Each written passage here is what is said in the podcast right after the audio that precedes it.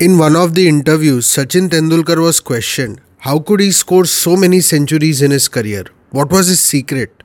He said that before going to bat, every time he used to sit quiet for 5 minutes, close his eyes, and visualize that he is scoring a century today. Every match he goes out to score a century. Doesn't matter if he gets out early or on duck quite a few times. He never stopped visualizing, and rest is history. One of the most underrated powers of your mind is visualization. Today, you can find articles and researches online clearly concluding that how visualization makes a difference in your performances. You perform better. Our mind doesn't understand the language of words, it understands the language of pictures.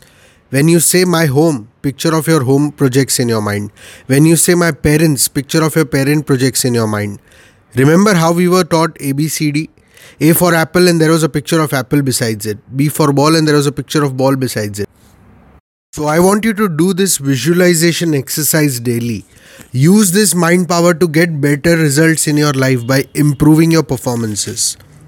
Whatever you do in life, study, job, business, homemaker, first define what is century for you in that work.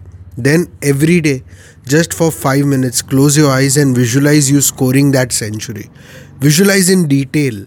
Use sound, images, all your five senses in this visualization. How you are defeating your opponents, how you are defeating your excuses, how you are achieving your half century and then finally century. It's okay if you get out early at times, but keep visualizing, and by the end of your career, you would have outperformed yourself, broke many records. Visualize. I am Mihir Shah, creator of Prime Performance Trainings. I have started this 2 Minute School, a podcast series with an intent to create a difference in society. If you like what you hear, please like, comment, share, and subscribe to this channel. Come back for new episodes. Thank you, love you, bye bye.